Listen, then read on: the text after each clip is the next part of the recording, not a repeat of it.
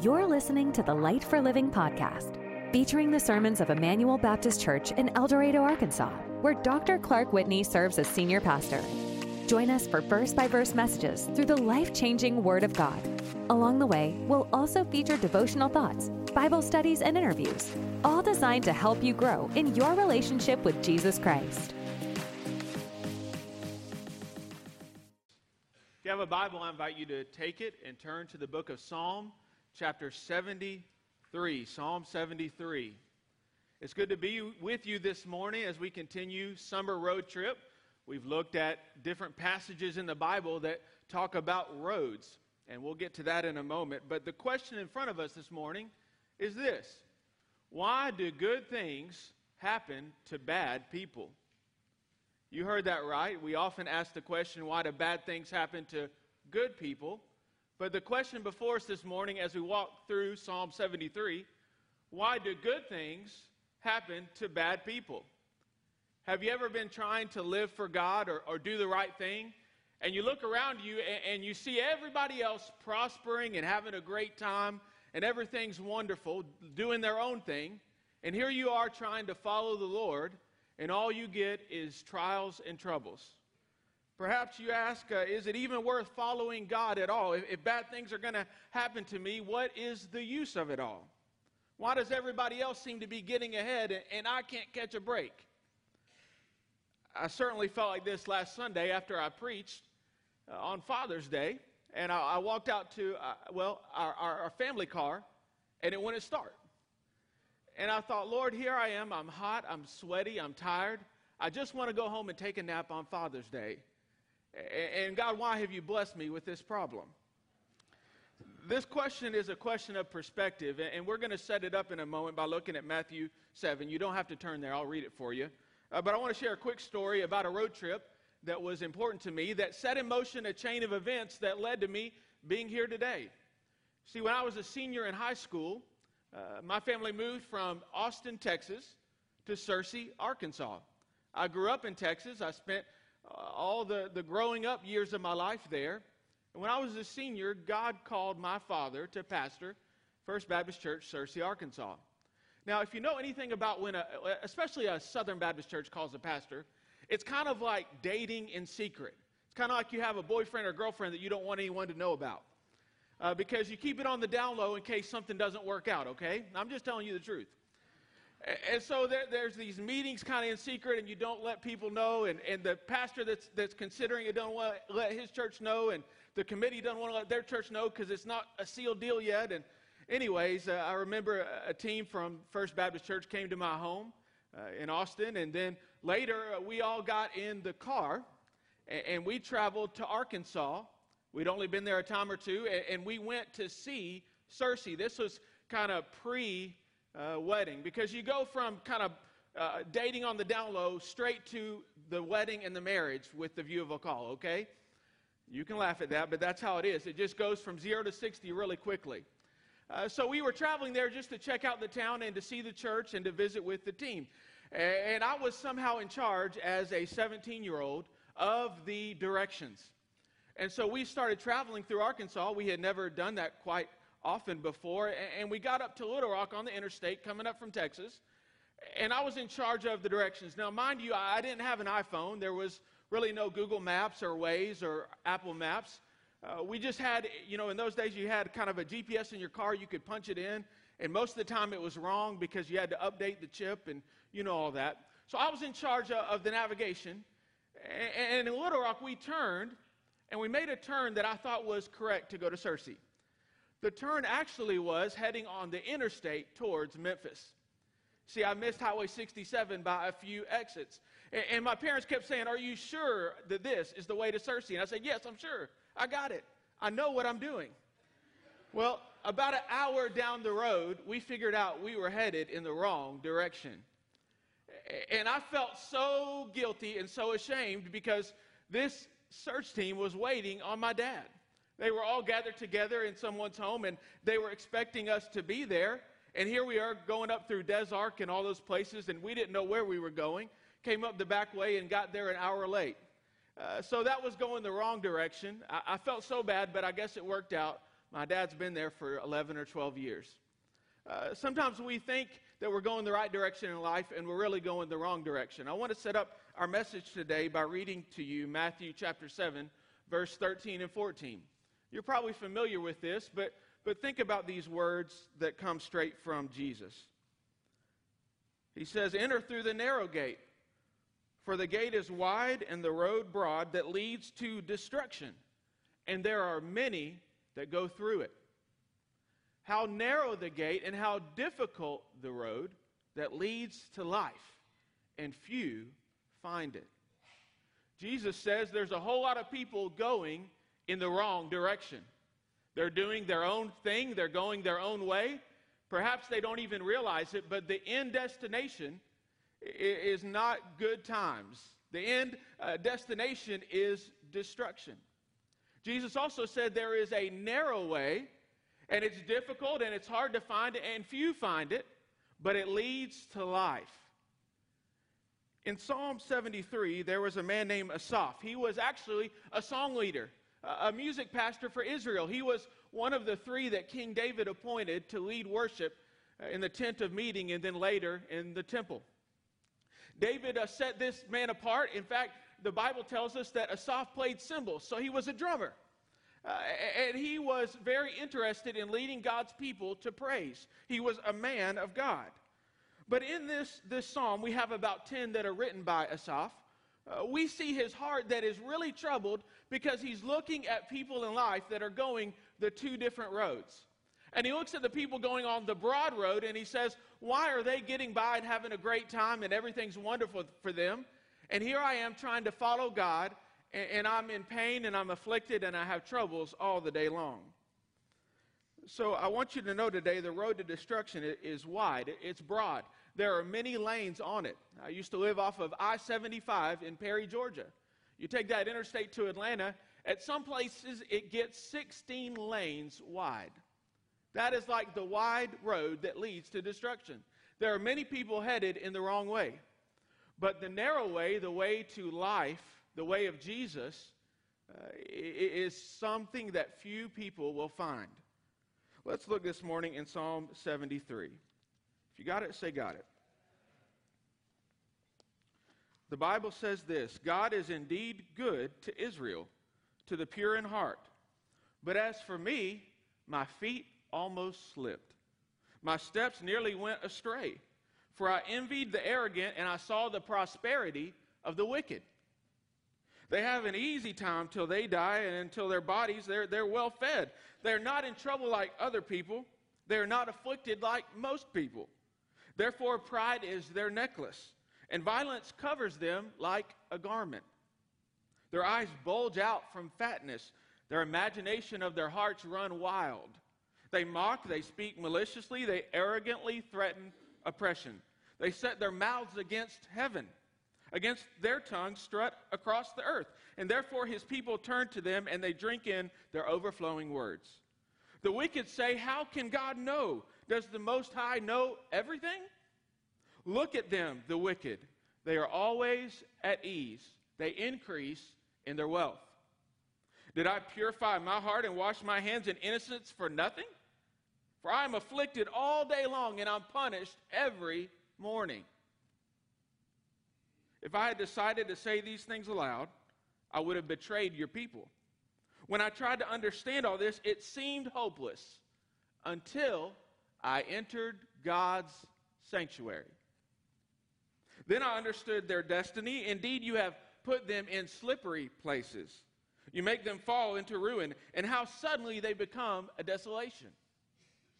They come to an end, swept away by their terrors. Like one waking from a dream, Lord, when arising, you will despise their image. When I became embittered and my innermost being was wounded, I was stupid and I did not understand. I was an unthinking animal towards you, yet I am always with you. You hold my right hand, you guide me with your counsel, and afterwards you will take me up and receive me into glory. Who do I have in heaven but you? And I desire nothing on earth beside you. My flesh and my heart may fail, but God is the strength of my heart and my portion forever. Those far from you will certainly perish. You destroy all who are unfaithful to you. But as for me, God's presence is my good. I have made the Lord God my refuge so I can tell about what you do. Let's pray this morning. Father, we pray you would open up our spiritual eyes, that we would see the truth of your word. And God, we would have hope even in the adversity of life and the difficulties and the problems, whatever we're facing this morning, God. I pray you would encourage us. God, that you would change our perspective from an earthly perspective to an eternal one. God, we humble ourselves before you. We ask that you would move in this time, that your Holy Spirit would have free reign in this place. God, we pray that if some do not know you today, today would be the day of salvation, that they would get off the wide road and find the narrow. In Jesus' name, amen. I've discovered something, Emmanuel, that uh, South Arkansas heat is different from other kinds of heat. I told you I grew up in Texas and then we lived in Georgia, uh, but there's nothing quite like South Arkansas heat and humidity. You say it once, you said it a thousand times. It's not the heat, it's the humidity. And so, one of the things I have a love hate relationship, and perhaps you do too, is, is working out in the yard. My wife likes to do that. I like to be in the AC most of the time. But we have to get out because we have little kids and they have so much energy that, that we got to get out and play with them and we got to work in the yard and, and we got to get outside the house. Otherwise, we'll feel like we are going crazy. So on Saturdays, usually we're around the house working or playing outside and we're sweating and we're hot. Uh, and, we're, we're just looking for some relief, okay? And so I'll be out there mowing, and, and, and Aaron will be blowing the driveway, and the kids will be running around or weed eating or whatever we may do. And it gets so hot that, that have you ever had just the sweat just fall into your eyes and start to sting you?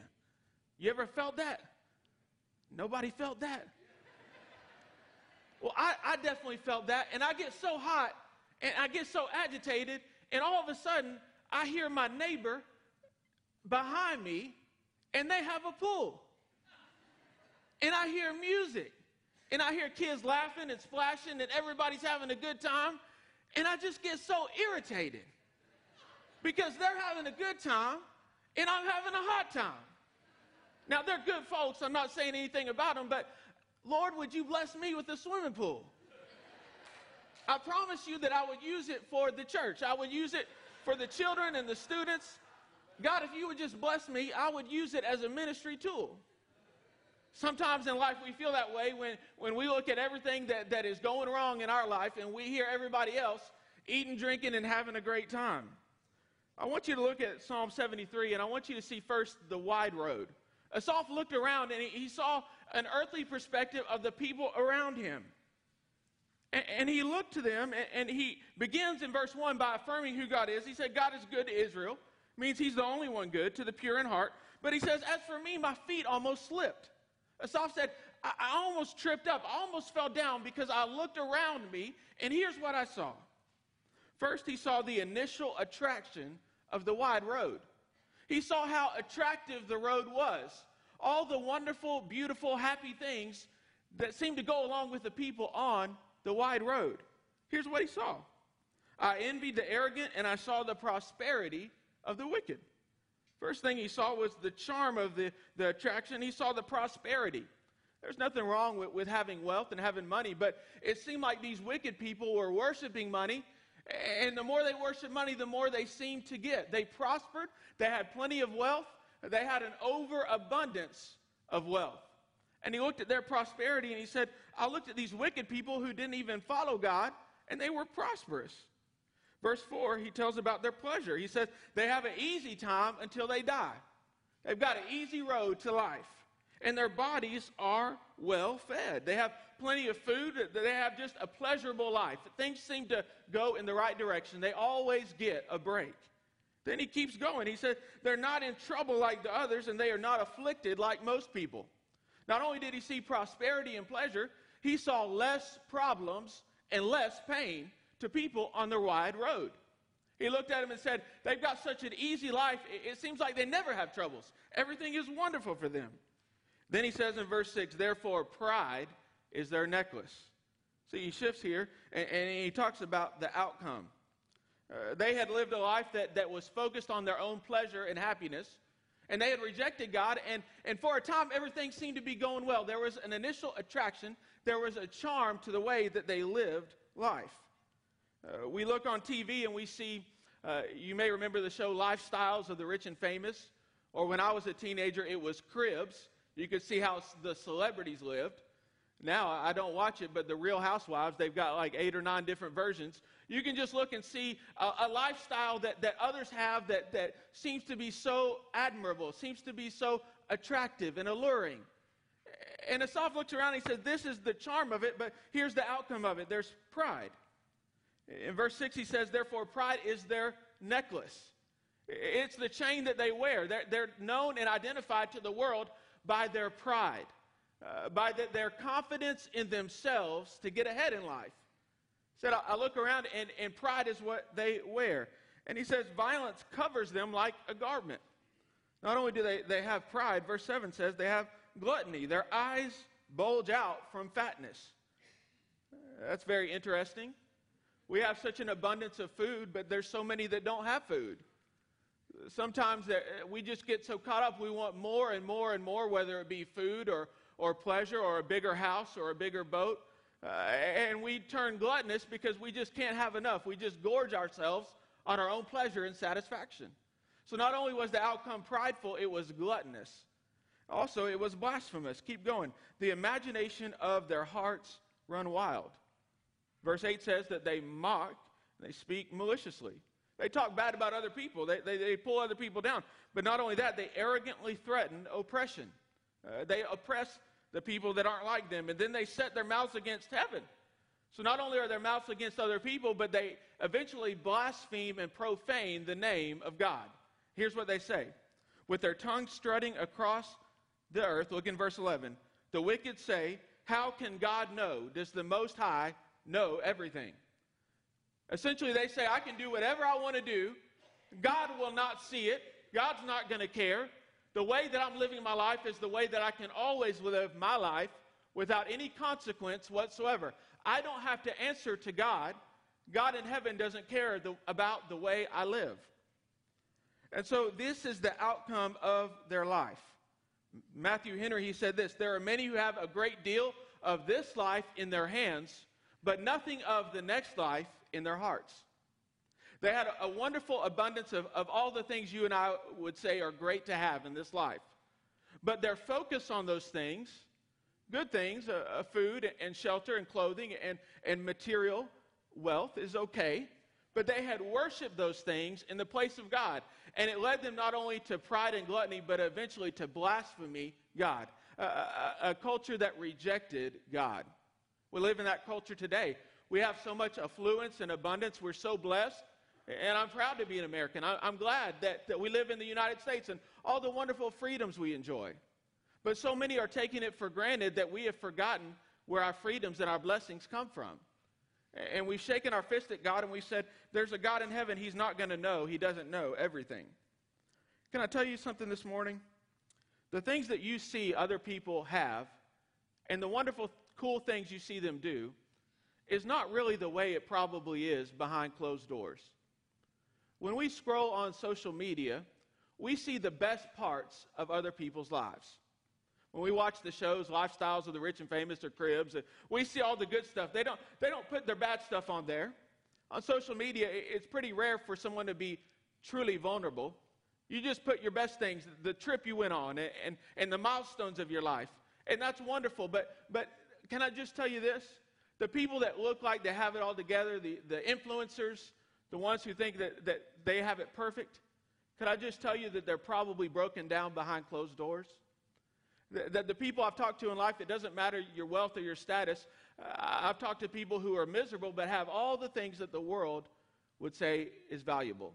So that is their initial attraction, but I also want you to see today their eventual destruction. Even if they don't initially realize it, they're on the wide road, and the destination is different than the journey. The destination is initially attractive. That's why so many people are on the highway to hell. But the end result is devastation and destruction. Is not destruction in this life because we just read about how easy a life that they have. Not destruction in the sense of them one day dying, because the psalm here says that they have an easy time and they pass into death seemingly painlessly. The destruction the Bible's talking about here is the one that Jesus talked about quite a bit, perhaps more than any other subject. It's the eternal separation from God in a place called hell. Jesus said in Matthew 25 that these will go away into eternal punishment, but the righteous into eternal life. We don't want to think about hell. Uh, we shouldn't flippantly talk about hell. We should talk about hell with tears in our eyes because you and I deserve hell because of the sin that we have done against God. We want to think about hell for people like Hitler and Saddam Hussein and Osama bin Laden, but we don't want to think that, that our sin, the things that we've done wrong against God, is deserving of eternal punishment. But that's exactly what we deserve. And there are three things about those on the wide road in this destruction. Look in verse 16. Skip down.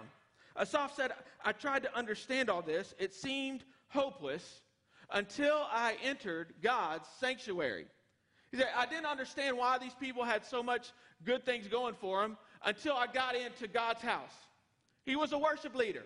And so he went into worship, and all of a sudden, his perspective totally changed, and he saw things in part the way that God sees them. And this is what he saw. First of all, he saw that their destruction was sure. In the back half of 17, it says, I understood their destiny. Uh, it is sure in that it is going to happen. God has decreed it, and God cannot lie. The Bible says that the judge of all the earth will do what's right. And when I stand before him, he will do what's right by me.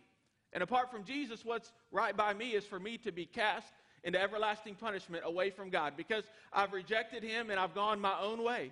The Bible says that all we like sheep have gone astray. We have turned everyone to their own way. But the good news is, is that God has laid on him the iniquity of us all. When you and I stand before God, the only way to escape eternal judgment is to have Jesus in your place. This judgment is sure because God promised it, because it's right and fair, because God's holy and we're not, and that it's final. There will be no changes or do overs when you reach your eternal destination. It is sure. It is also very sudden. Look in verse 19. How suddenly they become a desolation. In an instant, all the things that they think that, that provide them security vanish like a vapor. It's just an illusion. And they stand before God, and their judgment is sudden. You and I could pass away in the next five minutes. We're not guaranteed tomorrow. And so we think we, we have a great path in life and we're going the right way, but at any moment, we could die and meet God. It is also severe. Look in verse 19b. They come to an end, swept away by terrors. Like one waking from a dream, Lord, when arising, you will despise their image. It'll be, just be so sudden. Not that, that God is sleeping on them, that He's not paying attention, but that when He wakes up and He decides that it's time, the judge of all the earth will do right. The Bible says that right now God is patient with us, and that it's His patience that leads us to repentance. If God's giving you, you, you a, a time where you can do your own thing, He's giving you an opportunity to stop, and, and He wants to convict you and to turn you back to Him. Just because you're not facing the consequences for your actions now doesn't mean that He's not trying to get your attention. Doesn't mean that He's not patient towards you and loves you and wants you to turn to Him. So it is sure, it is sudden, it is severe. That was from Matthew Henry. Now I want you to see the narrow road. The narrow road. Because all these things uh, uh, on the wide road ended up just being an illusion. It wasn't real, it didn't last. Here's what happens on the narrow road there are temporary troubles. There are temporary troubles. Have you ever had a day that you just felt like the troubles were laid on thick? Perhaps you got up in the morning and you went to your car and the car wouldn't start. So you call AAA and they give you a jump and you finally get to work and the boss is being a jerk. And then all of a sudden you get a call from the school and the kid is sick. So you get that figured out, get him home, get back to work, and you find out, you look at your bank account, and it's drained. Well, you, you go home and you think, finally, I'm going to get some peace and quiet. You sit down, and your wife sits down, and all of a sudden you're so frustrated you get in a fight with your wife. And then dinner in the oven, it ends up getting burned. You get the kids to bed, you patch it up with the wife, You sit down on the, on the easy chair. You think, finally, I'm just going to relax and have a moment of peace. You look down at the dog, and the dog has diarrhea.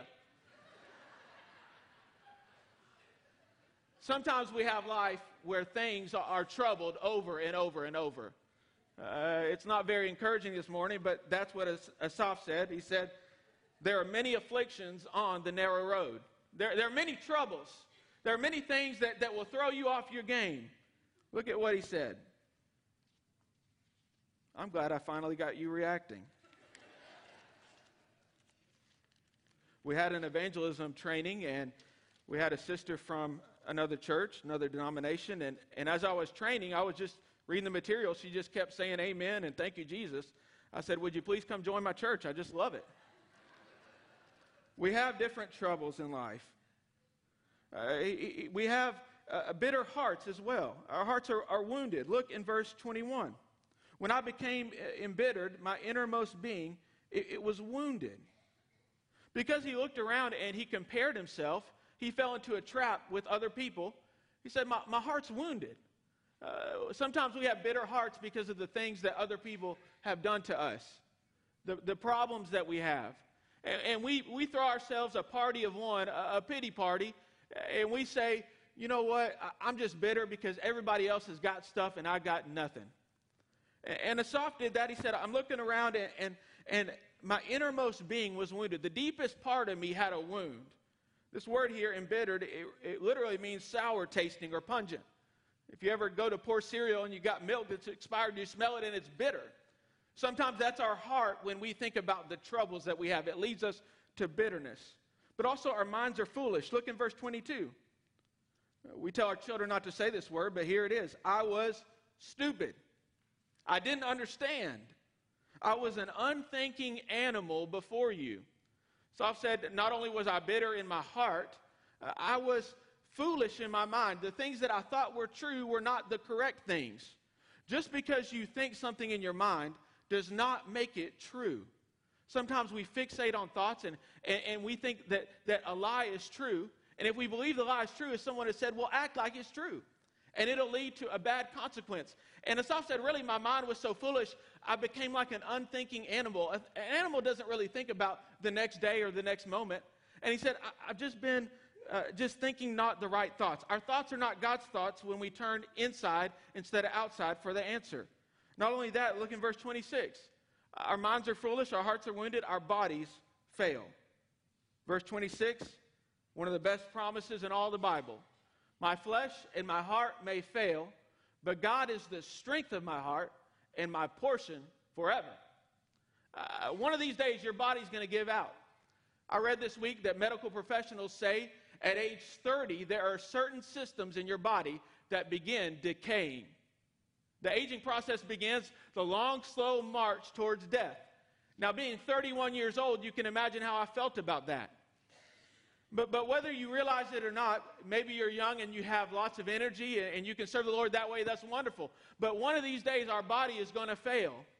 It also says our heart's going to fail. In the Hebrew mind, it was not just the heart that we think about as the emotions.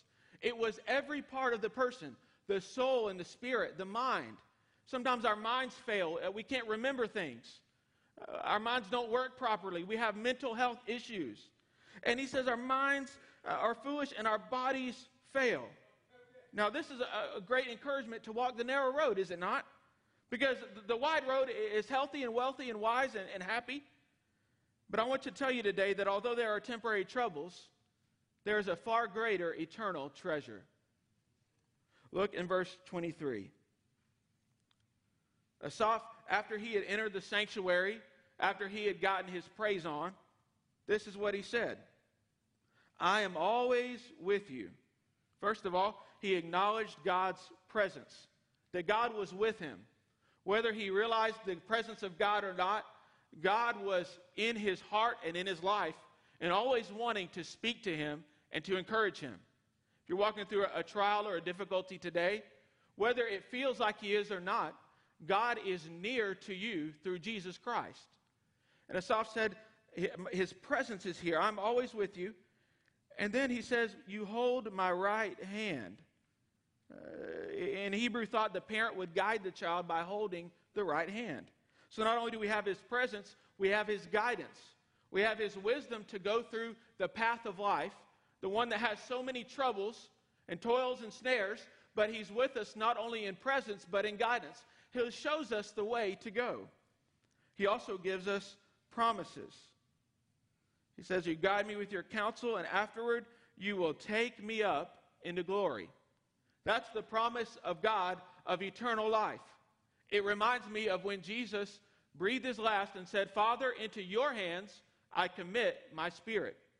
The only one we can trust in the moment of death is God, and to put our souls in his hands. And he said, after, after this life, after you guide me through this, this temporary troubled life, you will take me up and receive me into glory. God had promised him heaven. He had also promised just a desiring heart on the earth. Look in verse 25. Who do I have in heaven but you? And I desire nothing on earth besides you. He looked around and he said, Really, none of this world is worth anything to me. And even all the angels and glories and happiness of heaven is worth nothing if I don't have God. When you realize that Jesus is all you have, you find out he's all you really need. And heaven without Jesus would be no heaven at all. It's going to be wonderful to see our loved ones. It's going to be awesome to be in the place where there's no more crying or pain. All the things that of this world have passed away. But the best thing about heaven is Jesus. And he's given us that promise. Until then, he's given us his strength. My flesh and heart may fail, but God is the strength of my life. Even when I'm weak, he is strong. His strength is made perfect in my weakness. Sometimes God allows us to experience trials and difficulties and problems and all the troubles we have so that we will realize that He is strong in them. Sometimes He doesn't take us out of the storm, He leads us through it so that we can get closer to Him and so He can make us more like Jesus. So He gives us His strength and weakness, He also gives us His protection. Those far from you, verse 27, will certainly perish. You destroy all those who are unfaithful to you. But as for me, God's presence is my good. Gives us the, the, the, the protection, and then he says, I have made the Lord God my refuge. Even in all the things going on around me, God is my source of strength. He is my hiding place. He is my shield. And I'm going to trust in Him even though all the things around me are troubled. He says, Not only are you my refuge, my protection, but he says, I'm going to proclaim God. I'm going to tell others about all you do. It's his faithfulness in the difficulties and the problems that enable us to have a testimony of his faithfulness and his presence and his strength and his promises, all the wonderful eternal treasures that he has given us through Christ. And he's given us those things so that we could be uh, a light to the world, so that we could show others the love of Jesus, so that we could warn those who the Bible says are stumbling towards death and staggering towards the slaughter. The wide road looks rather good in this life, but it is absolutely worthless in the next life. To the world, the narrow road looks worthless in this life, but it is invaluable in the life to come. Would you bow with me this morning? I would ask you simply today what road are you on? Whether you realize it or not, the Bible says, wide is the road that leads to destruction, and there are many on it. But there is a narrow road. There is a way to God, but there is but one way. His name is Jesus. In his infinite holiness and his love, God has provided one way for you and I, sinful human beings, on the wide road on our own to be right with him. He's given us the very best. He's given us himself.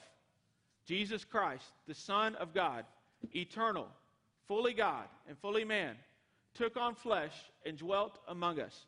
That means he, he, he became humanity. He took on all of our trials and temptations, but he never sinned. And Jesus went to the cross as an innocent man. Why? Because without the shedding of blood, there can be no forgiveness of sin. And Jesus, who was fully God and fully man, on the cross paid an infinite price because he was a perfect person. And the infinite price he paid was that of his own blood. He gave everything he had until all he had left was the blood in his veins, and he gave that. Why? Because God loves you. Because God wants you to know him. Because he wants you to have his presence. He wants to give you the promise of eternal life. And today, the, the, promise is made available to anyone who will turn from their sin and trust in Jesus. Thank you for joining us today. If you've enjoyed this episode, please subscribe and share with a friend.